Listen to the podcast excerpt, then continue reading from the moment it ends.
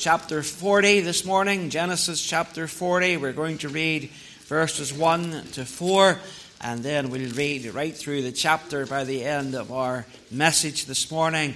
Genesis chapter 40 and verse 1. Genesis chapter 40 and verse 1. And it says, And it came to pass after these things that the butler of the king of Egypt and his baker had offended their lord the king of Egypt. And Pharaoh was wroth against two of his officers, against the chief of the butlers, and against the chief of the bakers. And he put them in ward in the house of the captain of the guard into the prison, the place where Joseph was bound. And the captain of the guard charged Joseph with them, and he served them and they continued a season in ward. And we trust the Lord will add his blessing to the reading of his precious word. I'm sure we've all heard the statement that good things come to those who wait. Well, that may be what they say, but the truth is that most of us don't really enjoy waiting. How many of us are glad to see a traffic jam? Or how many of us, when we're out shopping, like to turn down the aisle and notice that the queue to the, uh, to the cashier is already halfway up the aisle? Immediately, our spirit groans within us. I was uh, in Asda a week or two ago and I was doing the shop and scan thing. You know, where you have your mobile phone or you get a little scanner and you scan your groceries as you go. Now, understand I do most of the shopping in our house and there's a reason for that. And the reason is that my wife takes too long, okay? Uh, and plus, she's too expensive, okay? Uh, so we go shopping for groceries, and, you know, Hazel comes back with, you know, a new dress and a pair of shoes and something for the grandchildren. And I'm like, what happened to the groceries? So, so we came to this arrangement where I would do the grocery shopping, and it takes me about 35 minutes to 40 minutes, and I'm out of there. So I went shopping a few weeks ago and I had my trolley full. I'd done the shop and scan thing, scanned every item, put it into the trolley, thinking to myself, I'll get to the checkout, I'll pay, I'll be off, I'll be away. I get to the checkout and I go to pay and it says a check has been uh, call for it. So now I have to wait for a member of staff to come, which takes forever and a day. Uh, somebody comes over finally and says, I've got to check your, uh, your trolley. I said, fine. So she starts working her way through the trolley item by item. And then she picked up an item, actually, it was uh, stock cubes, and she dropped them as she was trying to scan them. And she says, Oh, that didn't scan. She says, That's probably what the problem is. Now, she didn't try to rescan it. She didn't even seem to know, to be honest, how to use the scanner. The woman was, you know, technologically illiterate, it seemed, from the very beginning. And, and so I was standing there already quite frustrated. And then she said, You'll have to take them through the checkout. Well, I can tell you, I know I'm a pastor and I know I'm a Christian, but this was a real test of my sanctification. And I was fit to be tied. And I said to her, You have got to be kidding me. And she says, No, I'm sorry, you'll have to take it. I says, I've got to take it all through that checkout. And she says, I says, You realize this is a complete waste of my time. You're wasting my time. I was furious. When I got out of that shop, I deleted the Asda Shop and Scan uh, app from my phone.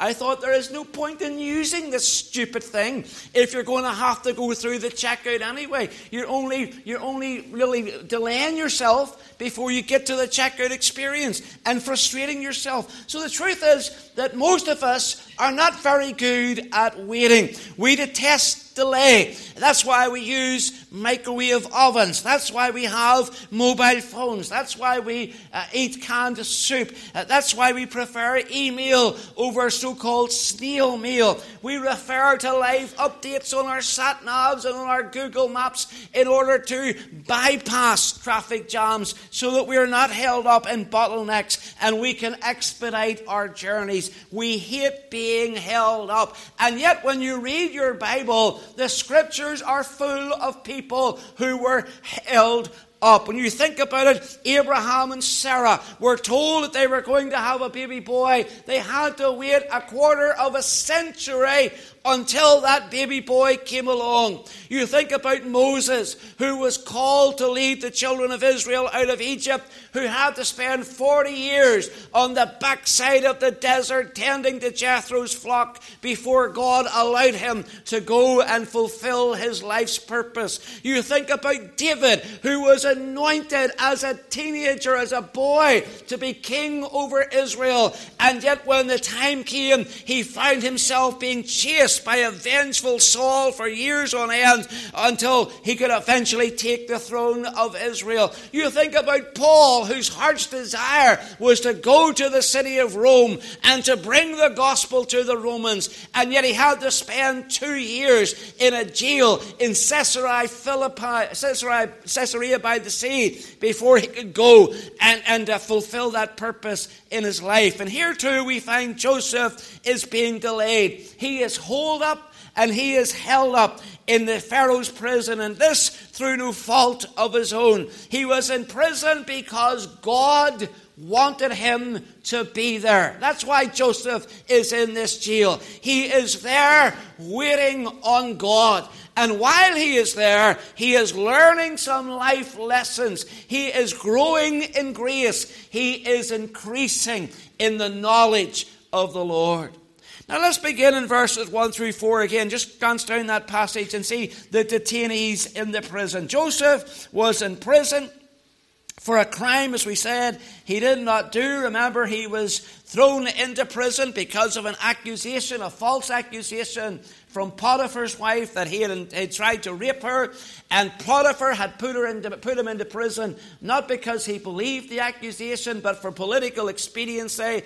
And who is the governor of this prison into which Joseph is placed? Well, look in verse 3, it tells you who it was. He put them in ward in the house of the captain of the guard. Who's the captain of the guard? Well, chapter 39 and verse 1 tells you who the captain of the guard was. And Potiphar, an officer of Pharaoh, captain of the guard. In other words, this prison is part of an extension, it's a wing of Potiphar's house. And as before, Potiphar, just when Joseph was in his own home, he placed a lot of trust in him. Now that he's in prison in another wing of the house, he places a lot of trust in him. And he puts him in charge of the other prisoners. He makes him a prison warden of sorts. And he had a responsibility that was far and above that which is given to prisoners, even in the most open of prisons. Joseph certainly was given a lot of responsibility. The keeper of the prison, verse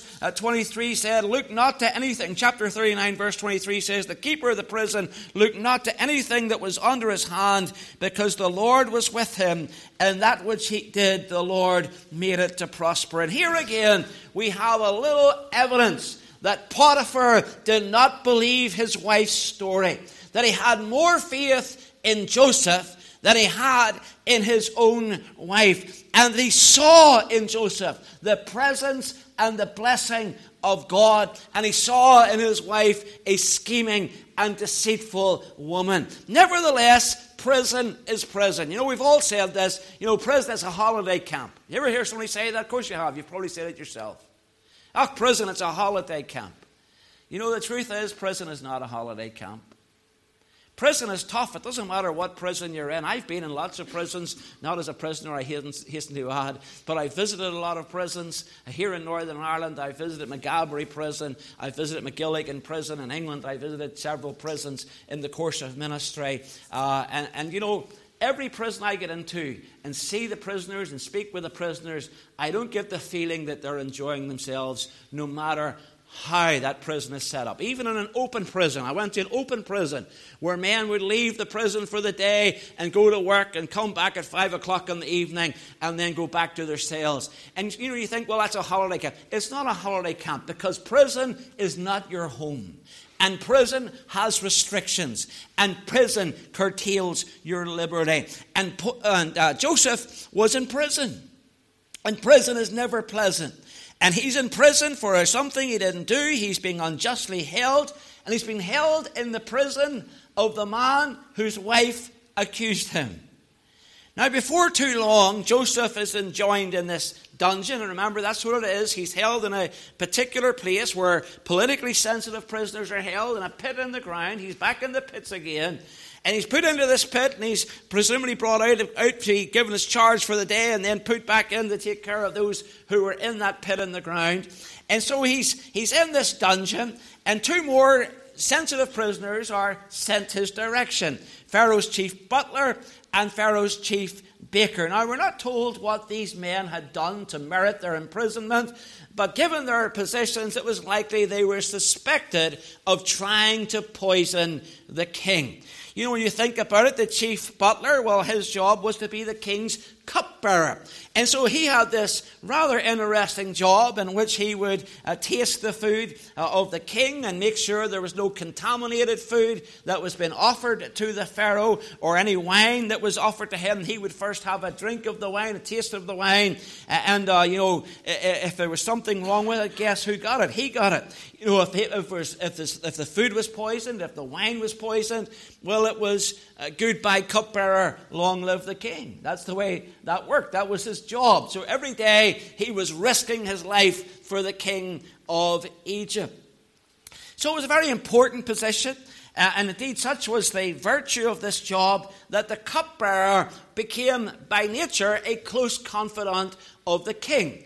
And if people wanted to get the ear of the king, very often they would get the ear of the cupbearer, who would have access to the king and could bring your petition uh, before the king. The position of chief baker was also a very important position for obvious reasons. He prepared the food that the butler brought to the Pharaoh. And so, if the cupbearer died or the cupbearer was ill, well, the finger of suspicion would be pointed uh, at the baker and to the kitchen, and he would be the primary suspect in any attempted assassination of the king by poisoning. Now, clearly, these two men had done something to upset the Pharaoh.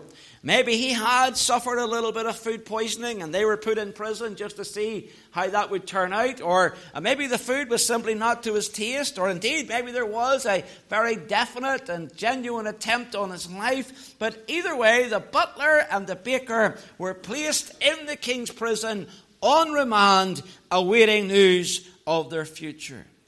Now, we need to understand something this morning, friends. And I want you to get this. Nobody comes into your life or my life by accident. Nobody. Nobody crosses your path by accident. You know, it's amazing that when we have a need, providence always seems to provide the right people in our lives at that point who can meet that need. Joseph needs friends in high places. He needs someone to petition the king on his behalf, to bring this injustice right to the very throne of Egypt. Now, Potiphar wasn't going to do that. Although he admired Joseph, although he respected Joseph, although he showed in measure a kindness to Joseph, nevertheless, he wouldn't be prepared to put his own political career on the line by going to Joseph and suggesting that he had wrongfully imprisoned this man. That wouldn't look good on him, would it? So he's not going to represent Joseph. And Joseph is a foreigner. Worse than that, he's a shepherd. The pharaohs of Egypt had very little respect for shepherds. Shepherds were way down the chain of people when it came to your hierarchical standing in society. And so Joseph would not have been entertained by the Pharaoh, in part because he was shepherd, in part because he was a Hebrew, and in part because he's a prisoner. No Pharaoh is going to listen to this man. So he needs someone to give him a helping hand to get the ear of Pharaoh. When suddenly the prison door opens, as it were, and the chief butler and the chief baker are introduced into Joseph's uh, cell, and he becomes acquainted with them. You see, these men were directed by God's own hand into Joseph's life. And we too can see the hand of God in directing certain individuals into our lives. You know, there's people that come into your life and you know they're just there because God has them for that specific moment in time. There may be men or women or even children who are brought your way providentially because you need to interact with those people or they need to interact with you in some way that's going to advance your walk with the Lord. You know, when I was a young draftsman, I worked for a company and uh, the company secretary was a man who attended Martyrs Memorial Free Presbyterian Church. He, he, was, the, he was a very important person in our office. Uh, and he, uh, he was quite an austere figure. I think I shared before about him. Uh, the men kind of feared him. They didn't really care for him. He wasn't particularly personable when he was walking around from desk to desk. He, he felt everybody was basically worthless uh, and wasn't worth what they were paying us. Uh, but nevertheless, one day he went by my desk. He saw a book on my desk. Uh, it, it, was The Chemistry of the Blood by Dr. DeHaan uh, from the uh, radio Bible class. I was reading it at lunchtime. And uh, he spotted this book on my desk and he stopped and he said, Who owns this book? And I said, I, I own that book. And I thought there was going to be a row of some sort. And uh, he says, That's a great book. And so we started talking to each other about this book. And then he, you know, he asked me what church I went to, and I told him what church I went to, and he told me what church he went to. And we connected as, as believers. And from that day on, you know, he and I had a very good friendship and uh, a very good uh, connection. Uh, but, you know, that was that. You know, I eventually I left work. I went into ministry. I went and served, you know, for 19 years. Never saw the man again until I was getting ready to go to England. And when I was getting ready to go to England, just before I left, uh, I was uh, giving my testimony. The very last place I gave my testimony, actually, was at Martyrs Memorial Free Presbyterian Church in Belfast, Dr. Paisley's church. And I was invited to give my testimony there one Wednesday evening, and I went along and I gave my testimony. Didn't think anything of it really. Dr. Paisley wasn't actually there that evening, and uh, gave my testimony. And at the end of the service, who should approach me but this gentleman who used to be the company secretary in the company that I worked for, and I forgot all about him. And uh, he came up, he reintroduced himself, and we got reacquainted. And uh, he had heard how I was planning to go to England. And lo and behold, now he is the company secretary of a ferry company. And he says, Have you booked your ticket to England?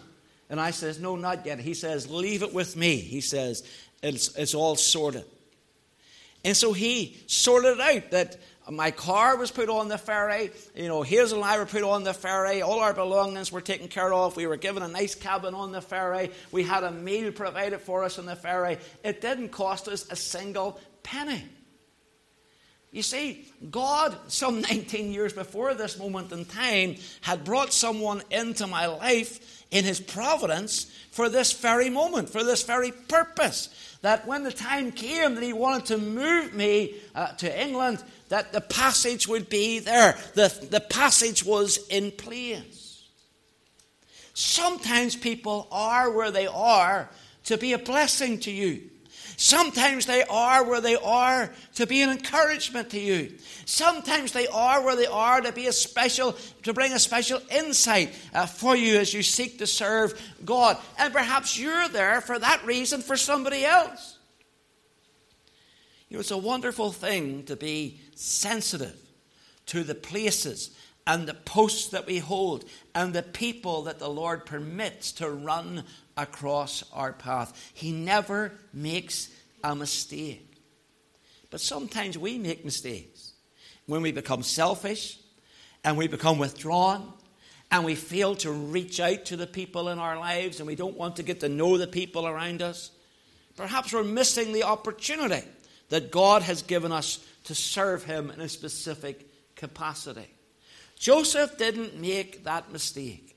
When these two men came into his, into his social circle, as it were, he served these men. He served them under Potiphar, no less captain of the guard. You can imagine perhaps how he would have naturally felt, how you would naturally feel if you were unjustly prison, imprisoned and the governor of the prisoner was the man who uh, got you into the prison, who's, who brought you to the court and prosecuted you and had you put into prison, and then he brings in uh, two of his colleagues and says, I want you to take care of these fellas. You think to yourself, I don't think so.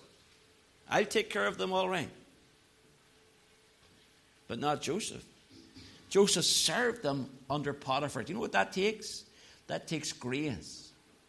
It takes grace. And what a spirit you see in Joseph. What Christ likeness do you see in Joseph that he's willing, even in these adverse circumstances, to be a blessing, to be what God wants him to be, to reach out to others, and to serve them despite his own personal need.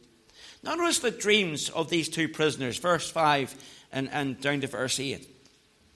It says, And they dreamed a dream, both of them, each man his dream in one night. Each man according to the interpretation of his dream, the butler and the baker of the king of Egypt, which were bound in the prison. And Joseph came in unto them in the morning and looked upon them, and behold, they were sad. And he asked Pharaoh's officers that were with him in the ward of his lord's house, saying, Wherefore look ye so sadly today? And they said unto him, We have dreamed a dream, and there is no interpreter of it. And Joseph said unto them, do not interpretations belong to God? Tell me them, I pray you. Now, notice that it says they dreamed a dream, both of them the same, same night. They both, excuse me, had this dream. Each one was struggling to interpret the dreams. Dreams were very important in ancient Egypt. They were considered to be uh, harbingers of the gods, messengers from the gods. And so these men were concerned that they had a dream, but there was no diviner, there was no uh, wise man there that they could call upon. And so, uh, unbeknownst to them, uh, and we see the hand of God in this situation, sharing the cell with them is whom? Joseph. What is Joseph? Joseph is the dream expert. Do you remember whenever he was sent out to see his brothers out in Shechem as he was heading out that direction and they saw him coming toward them? They said, Behold, this dreamer comes, this dream expert. Here comes the, the dream expert. It was disparaging. They spoke of him critically. But he is the dream expert in a sense. And, and coincidentally, if we believe in coincidence, which we don't, they both have a dream on the same night. Now, we're not going to really get into the content of their dream too much, other than to say that both men's dreams were rooted in the realm of their experience. And if you uh, notice in verse 6, it says, Joseph came in unto them in the morning and looked upon them, and behold, they were sad. Now, if anybody had a reason to be sad in that prison, Joseph was the man who had reason to be sad. I mean, whatever reason those men were there, at least there was a reason why they were there. Uh, there was no reason for Joseph to be there other than he had attempted to do the right thing in his treatment of Potiphar's wife. But he had enough sens- sensitivity to notice when other people were not themselves. He had enough sensitivity to notice these men whom he had barely met were down in spirit this particular day, and he was curious as to why that was. Can I tell you something, especially if you're if you're prone to feeling sorry for yourself, that the principle of living above your circumstances is to see with the eye of man the hand of God, and then to rest secure in God's working so as to give yourself for the service of other men. You know, Joseph had every reason to be sad. But he saw with the eye of man that the hand of God was upon him. And without sounding insensitive, you know, if you're one of those people who tends to feel sorry for yourself, let me ask you a question. What in the world is it that you've really got to complain about? You know, we're living in, in a society where we are in the top 5% of earners in the entire earth. Now, that's true whether you have a blue collar, menial job, or well, you, are a, a, company director. You know, e- even the poorest person in our society is in the top 5% of the world's earners. You know, my uh, son uh, is, an, is a director of a charity in England, a national charity. And they sent him out uh, to Uganda a few weeks ago, and he was sharing with us some of the photographs and the things that he saw. And uh, it was just pretty pitiful, really, you know, to see these villages in Uganda and the people were drinking out of sewer water. I mean, literally drinking out of sewer water. There was dead animals in their water and they're drinking out of it. And you and I, we want a glass of water, what do we do? We just go and switch a tap on. And there's clean water and we can drink as much as we please. We think nothing of it. We throw our water away, we play with our water, we wash cars with our water, we do things with our water that would be unthinkable in a place like Uganda. He went out one day, and, and to his horror, he sees down the river a body of a baby floating past. And lo and behold, he discovers that when, uh, when babies are born in Uganda and parents can't afford to bring them up or there's some deformity with the child, they simply cast the baby into the water and the body rots in the water. And he says several times he saw bodies of infants passing by in the water. You know, what have you got to complain about? What's your problem? And I'm speaking to myself here. What's my problem? Shop and scan. What does that count? In comparison to those, situ- those conditions in Uganda. It's a first world problem. But it's not really a problem worth complaining about. And it's not a problem worth getting down about. And it's not a problem that's worth ruining your life about. What have you really got to complain about? Things haven't gone your way? Well, boo hoo. You've had a hard day. How hard has it been? Have you had to drink out of the sewer? Has it been that hard? Oh, things are difficult for me. Are they so difficult that you throw your baby into a river and watch it drown and leave its body to rot and be picked at by the birds? What have you got to complain about?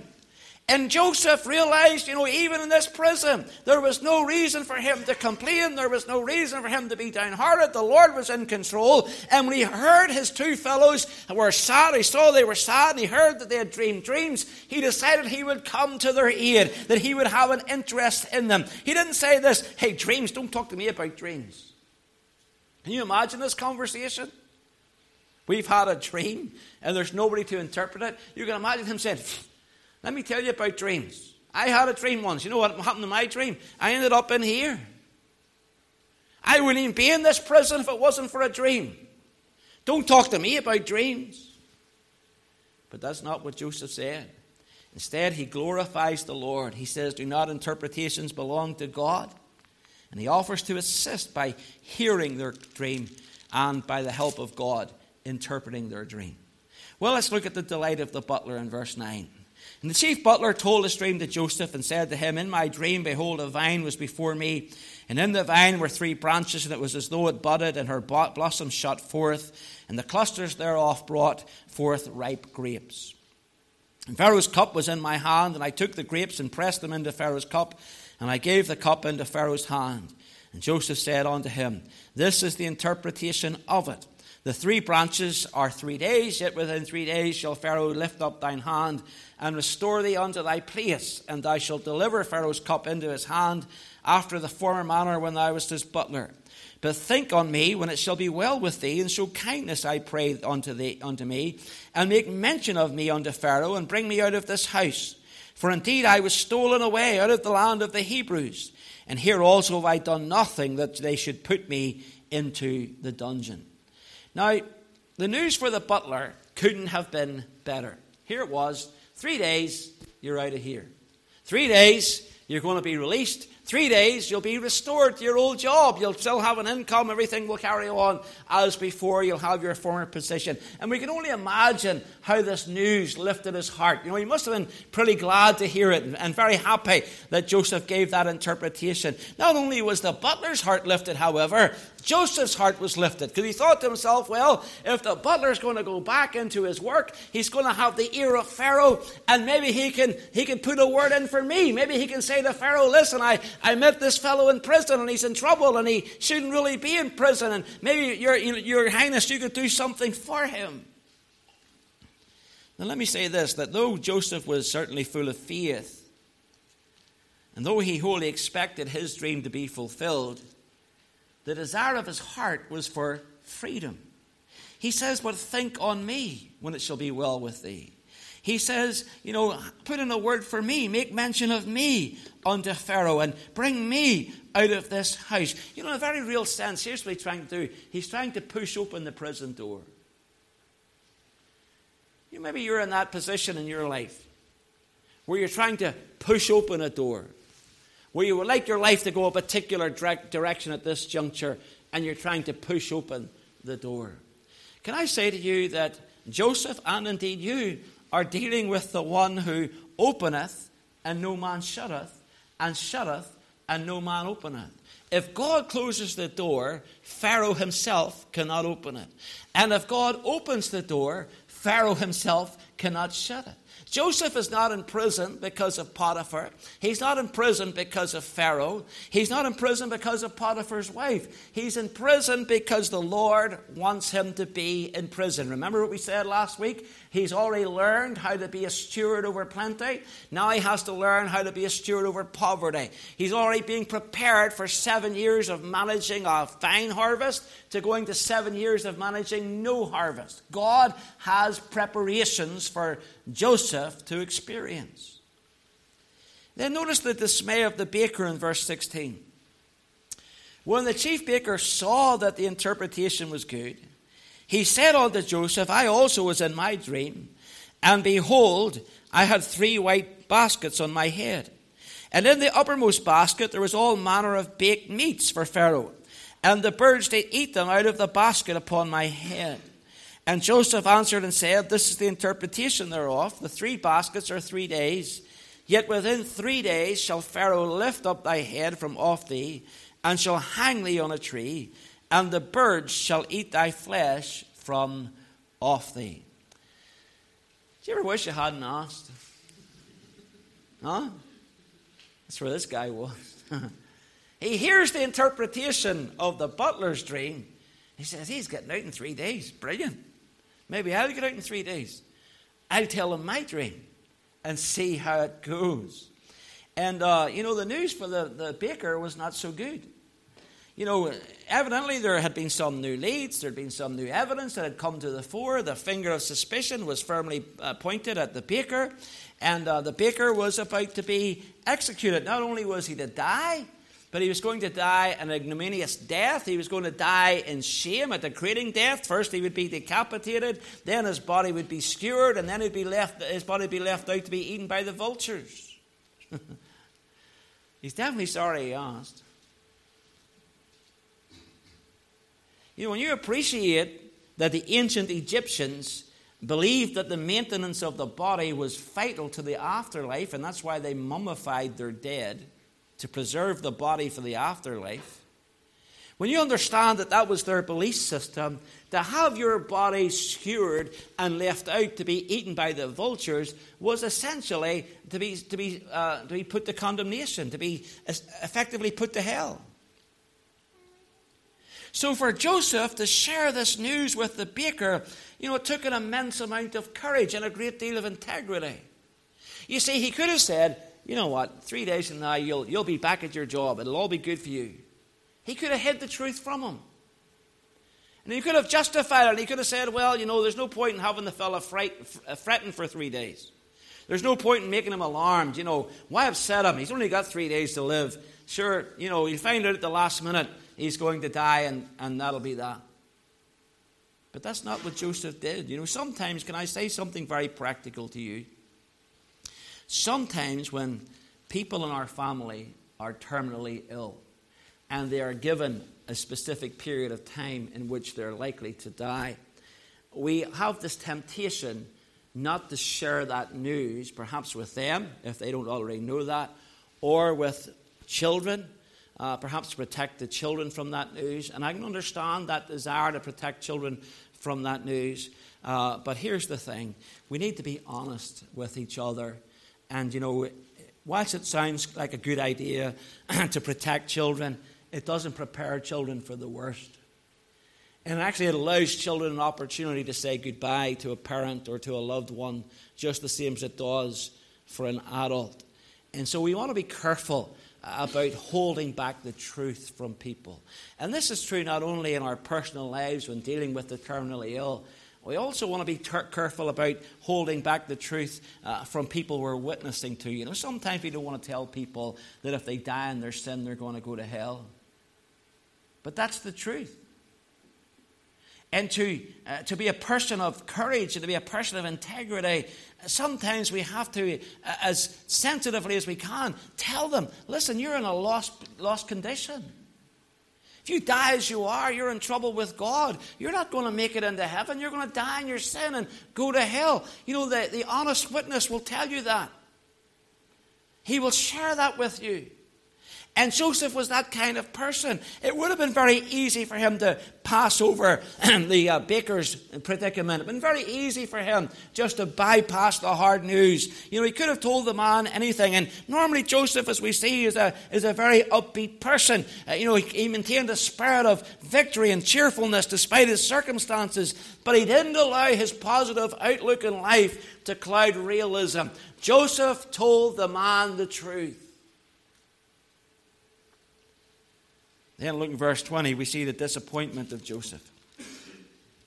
it says, It came to pass the third day, which was Pharaoh's birthday, that he made a feast unto all his servants. And he lifted up the head of the chief butler and of the chief baker among his servants. And he restored the chief butler unto his butlership again, and he gave the cup into Pharaoh's hand. But he hanged the chief baker, as Joseph had interpreted to them Yet did not the chief butler remember Joseph, but forgot him. The dreams and their interpretation were realized just as Joseph had predicted, but the chapter ends in the thoughtlessness of the butler to remember Joseph. That's a very sad and sorrowful line, verse 23. Yet did not the chief butler remember Joseph, but forgot him. If you ever get the chance, go visit Warwick Castle in the Midlands of England, just outside of uh, Stratford upon Avon. Warwick Castle is the, probably the greatest castle there is in the United Kingdom. It's a, it's a wonderful place to visit. It's just a, a, picture book castle. Has everything you would expect a castle to have. And uh, one of the things that it has, as you might imagine, is a dungeon. And uh, the dungeon is exactly what you'd think it would be. You go down deep into the, the bowels of the castle. It's dank, it's damp. There's stocks up in the wall, probably about the height of the writing behind me. Uh, there are stocks up in the wall, and you sort of picture men hanging by their hands from those stocks, but actually they hung them from their feet from those stocks, so they hung upside down in the dungeon, and the blood obviously rushing to their head. A very unpleasant experience, as you, as you can imagine. Also, they have there all kinds of instruments of torture. You can go and look at that if that's your, if that's your bag. But one of the things that you'll find that isn't often pointed out is that just off of the dungeon, there's a little room. And off to the side in that little room, on the floor, there's a trap door.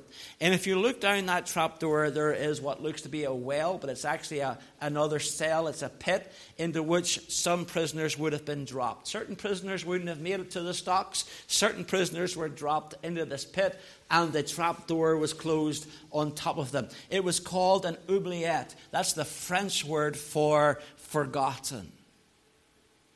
Joseph had been thrown into a pit and he was forgotten. When you read, Yet did not the chief butler remember Joseph, but forgot him, essentially, he's in the oubliette. He's in the worst possible place he could be. And the forgetfulness of this butler costs him a further two years of his life. If you look in chapter 41 and verse 1, it says, And it came to pass at the end of two full years. It's interesting that Moses refers to it as two full years. He's underscoring the drudgery of it all. He's underscoring the misery of it all. You know, when, when uh, you're not having a good time, time moves slowly, doesn't it? You know, we say that, you know, uh, that time moves quickly when you're enjoying yourself. Well, when you're not enjoying yourself, time moves awfully slowly. And so Moses, under the inspiration of the Spirit of God, tells us that those two years moved very slowly for Joseph. It was two full years. Every day was as long as the last and maybe longer than the day before. And so the forgetfulness of the butler really pained Joseph. Each day, he must have hoped for some news of encouragement. You know, each day he must have hoped that somebody would come into that prison with news of his release, but nothing. Each new arrival he hoped might bring some news of his release, but nothing. You know, the book of Proverbs, chapter 13 and verse 12 says this Hope deferred, deferred maketh the heart sick. Hope deferred maketh the heart sick. In other words, if you lose hope, you become sick in your soul. You, know, your life becomes filled with disappointment. Disappointment is the frustration of expectation. Joseph expected to be freed from that prison. He expected to be on his way home. He imagined himself going back toward Canaan land. He hoped for reunion with his beloved father. But for two full years, he sat in that dark, dank, horrible dungeon of a place, and nobody came for him. Nobody. He was in the oubliette, forgotten. And yet, as the narrative unfolds, you'll not find the slightest trace of bitterness in him. Nothing. How come? Because, friends, Joseph never pinned his hopes or the fulfillment of his divinely given dream upon the actions of men, but upon the promises of God. You see, disillusionment only comes to people who put their trust in other people. And people will always let you down. People will always let you down. I don't care who they are. It could be your spouse. Your spouse at some point will let you down. It could be your pastor. Your pastor will let you down. Your mother will let you down. Your father will let you down. Your children will let you down. Your colleagues will let you down. Your best friend will let you down. People, being people, will always let you down. And so if you put your trust in people, you're really heading for a disappointment. Joseph knew this full well. He knew that it's better to trust in the Lord than to put confidence in man. And sadly, those to whom we show kindness, as he did, soon forget our kindnesses. And also true in our experience that those to whom we show kindness not always not only forget your kindnesses, but they are all too quick to recall your shortcomings. You see, someone put it this way our grudges are etched in marble, and our kindness is written in water. You know, I bet I wouldn't have to scratch too hard with any one of us for you to recall somebody somewhere, sometime who did you wrong. And you'll remember that till your dying day. Even though people have done you multiple kindnesses throughout your life, most of those kindnesses are forgotten. But if somebody does you wrong, you mark their card and you remember them for the rest of your days. That, unhappily, is the nature of man. If you do me good, I may forget it. If you do me injury, I will never forget it. So, here in this little chapter, we learn some of life's most valuable lessons. First of all, we learn that no one comes into our lives by accident, that every friend, every brother, every acquaintance comes our way for a reason, either for our good or for their good.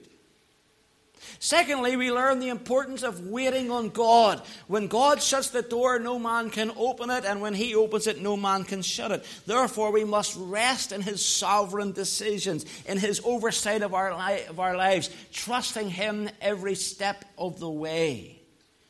God's way is the best way. God's timing is the best time. And God's grace is always sufficient even in the prison experiences of our lives. Thirdly, all of us have to give up our trust in men. We have to accept that we live as a sinner in a race of sinners, and that people will let us down just as we also will let others down. The closer we live to that reality, the happier we will be, the less judgmental we will be. The less expectant of others we will be. And we will go on trusting and believing in the Lord and realizing that if you trust in the nature of man, disappointment is always going to be the end result. And finally, we must never allow our circumstances, circumstances to condition our relationship to God. When times are tough, we go on believing and trusting. We must walk ever closer with the Lord. There are lessons here and examples that are set before us in Joseph's life. May the Lord give each one of us the grace to be more like a Joseph. We'll leave it there for this evening, this morning, and pick up, Lord willing, chapter 41 next time.